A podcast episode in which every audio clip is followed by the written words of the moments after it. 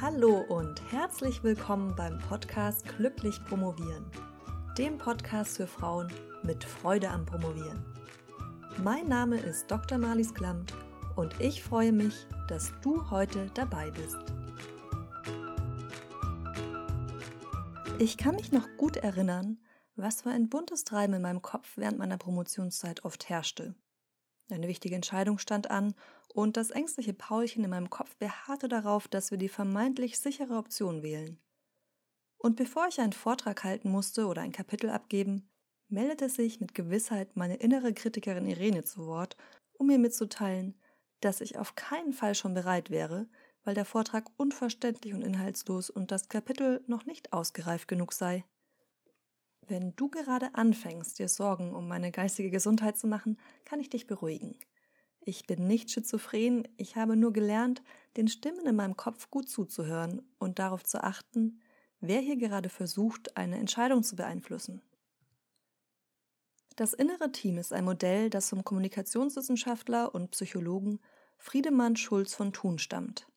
Vielleicht kennst du ihn von seinem Vier-Ohren-Modell, das auch für die Promotion nicht ganz irrelevant ist, aber das wäre mal was für eine spätere Folge. Ich bin ein ziemlich großer Fan des Modells des inneren Teams, weil es dir helfen kann, zu einer Haltung zu gelangen und aus der heraus dann auch Entscheidungen zu treffen, die alle Merkmale deiner Persönlichkeit berücksichtigen.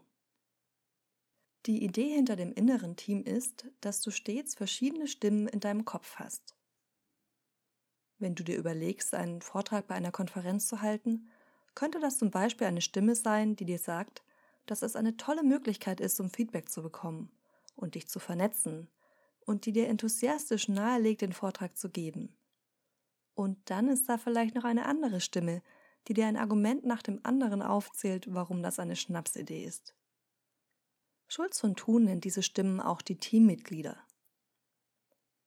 In der heutigen Podcast-Folge möchte ich dir zeigen, was es mit deinem inneren Promotionskomitee auf sich hat, und ich will dir deutlich machen, warum es wichtig ist, dass du es nicht nur kennst, sondern auch für ein gutes Betriebsklima sorgst. Denn zum einen kann es ansonsten sein, dass du dich selbst manipulierst und Entscheidungen triffst, die eigentlich nicht deiner Haltung entsprechen, weil eine besonders laute Stimme sich ständig in den Vordergrund drängt. Und zum anderen können dich die Diskussionen des inneren Teams auch blockieren, weil du in Denkschleifen gefangen bleibst, die dich handlungsunfähig machen.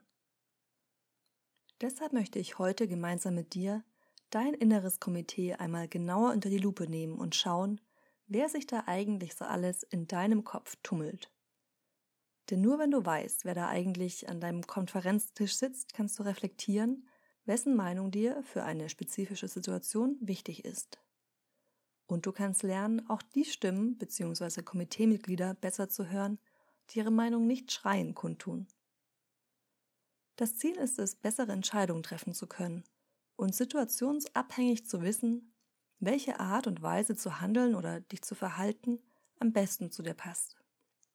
Wir wollen also in den Worten von Schulz von Thun deine innere Pluralität ins Gleichgewicht bekommen, und zwar in zwei Schritten dein inneres Komitee hören zu lernen und dann gemeinsam mit ihm für dich stimmige Entscheidungen zu treffen bzw. Problemlösungen zu finden.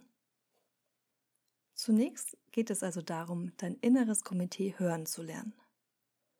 Du kannst dir das Stimmgewusel ein wenig wie eine Teamsitzung vorstellen, in der ein wichtiges Thema oder vielleicht sogar eine Entscheidung besprochen wurde. Du bekommst am Ende zwar ein Protokoll, aber auf dem steht nur, was gesagt wurde und nicht, wer teilgenommen hat und wer was gesagt hat. Du liest dir also das Protokoll durch und merkst schon, dass manche Positionen sehr oft vorkommen und sehr vehement vorgetragen wurden. Ab und zu gibt es vielleicht mal ein Gegenargument, aber das geht fast unter, auch wenn es dir ziemlich logisch vorkommt. Nun gilt es also erst einmal zu sondieren, wer überhaupt bei der Besprechung anwesend war. Je nach Situation können das unterschiedliche Mitglieder bzw. Stimmen sein. Stellen wir uns einmal eine konkrete Situation vor, um das Ganze ein wenig greifbarer zu machen.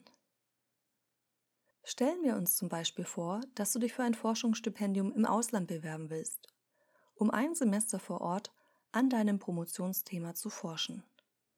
Du hast dazu eine Ausschreibung in einem E-Mail-Verteiler gehabt und seitdem geht dir die Idee nicht mehr aus dem Kopf, aber so ganz überwinden konntest du dich nicht, eine Bewerbung abzuschicken. Die Stimmen, die bei diesem inneren Konflikt, der dir vielleicht noch nicht einmal als solcher bewusst ist, besonders laut und dominant sind, kannst du wahrscheinlich relativ leicht identifizieren.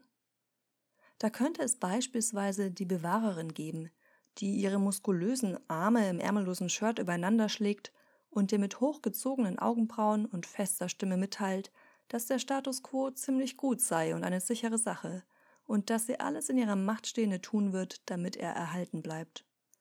Nur nicht zu viel Veränderung, lautet ihre Devise. Die Bewahrerin setzt sich dafür ein, dass du mal schön brav in Deutschland bleibst und so weitermachst wie gehabt.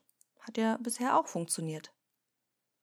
Das sieht deine innere Visionärin aber ganz anders. Während sie mit einer Hand ihre kreisrunde Retrobrille auf dem Nasenrücken hochschiebt und sich mit der gleichen Bewegung eine dunkelrote Haarsträhne aus dem Gesicht streicht, gibt sie der Bewahrerin Kontra und erklärt ihr ausführlich, weshalb es selbstverständlich eine grandiose Idee sei, ins Ausland zu gehen und welche Möglichkeiten sich dafür deine Forschung auftun würden. Während die Visionärin noch in bunten Farben die Relevanz des Vorhabens für die wissenschaftliche Community beschreibt, schreibt die Strukturierte bereits einen Zeitplan für die kommenden Monate. Sie ist praktisch veranlagt und neutral eingestellt in Bezug auf die Sache, weshalb sie einen Plan für die Bewerbung mit erfolgreichem Ausgang entwirft und gleichzeitig einen anderen für den Fall, dass die Bewerbung scheitert bzw. keine stattfindet. Wir könnten das Szenario jetzt noch weiter fortspinnen, aber ich denke, es ist klar geworden, wie das mit den Stimmen deines inneren Komitees funktioniert. Wichtig ist es noch nicht zu vergessen, dass es nicht nur laute und leise Stimmen gibt, sondern dass manche sich nicht direkt zu Wort melden, sondern erst mit Verzögerung. Wenn du also die Zusammensetzung deines Komitees in Bezug auf eine Situation analysieren willst, gib dir selbst bei wichtigen Entscheidungen ein paar Tage Zeit, damit auch die, die zu spät kommen oder sich erst einmal nicht trauen, etwas zu sagen, eine Möglichkeit haben, dir ihre Meinung mitzuteilen. Wenn du die inneren Stimmen visualisieren willst, kannst du ein Blatt Papier nehmen und dort einen Kopf mit einem Riesenbauch aufzeichnen, in welchen du die verschiedenen Mitglieder deines Komitees zeichnest und in einem kurzen Statement zusammengefasst ihre Position zur jeweiligen Sache.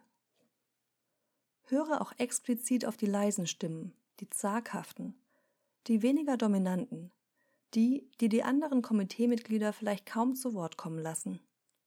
Auch sie sind wichtig, denn sonst triffst du deine Entscheidung ohne sie. Und es wird aber immer ein komisches Gefühl zurückbleiben, das du nicht richtig deuten kannst, weil es eben Anteile deiner Persönlichkeit gab, deren Perspektive du dabei ignoriert hast. So, nachdem wir nun wissen, wie sich dein Komitee zusammensetzt, stellt sich nun die Frage, wie wir damit umgehen. Denn du, der Kopf mit dem Riesenbauch, bist die Chefin deines inneren Komitees. Deine Aufgabe ist es, dass du gemeinsam mit deinem Komitee zu einer Problemlösung kommst, die für alle zufriedenstellend ist und sich deshalb richtig und stimmig für dich anfühlen wird. Als gute Chefin ist dir daran gelegen, alle Positionen anzuhören und das Potenzial von jedem einzelnen Mitglied deines Teams zu nutzen. Erst einmal vorweg. Keine Stimme oder kein Komiteemitglied will dir etwas Böses. Alle wollen nur das Beste für dich nur halt leider nicht alle das gleiche. Um beim Bild der Teamsitzung zu bleiben. Auch hier haben alle den Erfolg des Teams im Blick, wollen also nur das Beste. Aber dennoch kann es sein, dass sie ganz unterschiedliche Positionen vertreten. Es hilft also nichts, manche Stimmen einfach zu ignorieren. Denn sie alle haben ihre Berechtigung. Sie alle existieren aus einem Grund. Manche sind vielleicht besonders vehement wegen der Erfahrungen, die du in deinem bisherigen Leben gemacht hast. Andere sind unter Umständen leise, weil du ihnen bisher noch nie viel Aufmerksamkeit geschenkt hast, aus welchem Grund auch immer.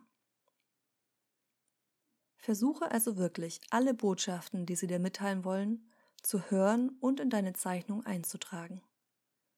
Überlege dir, wie du mit der Situation und den unterschiedlichen Meinungen umgehen willst. Berufe aktiv eine Komiteesitzung ein, in der du alle Mitglieder darum bittest, ihre Meinung zu dem Thema kundzutun. Lass die lauten Stimmen reden, aber dann bitte sie höflich, danach ihren Mund zu halten, damit auch die anderen zu Wort kommen können.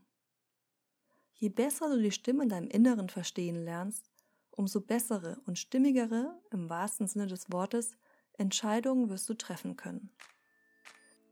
In diesem Sinne wünsche ich dir viel Spaß dabei, dein inneres Komitee besser kennenzulernen und mit den einzelnen Mitgliedern in Kontakt zu treten. Damit du als Chefin bei der nächsten Teamsitzung nicht mehr nur danach ein anonymes Protokoll ausgehändigt bekommst, sondern wirklich dabei bist und das Gespräch führen und steuern kannst. Vergiss nicht, diesen Podcast zu abonnieren, wenn du das noch nicht getan hast. Wir hören uns nächsten Mittwoch und bis dahin viel Spaß beim Kennenlernen deines inneren Teams und freudiges Promovieren. Deine Malis.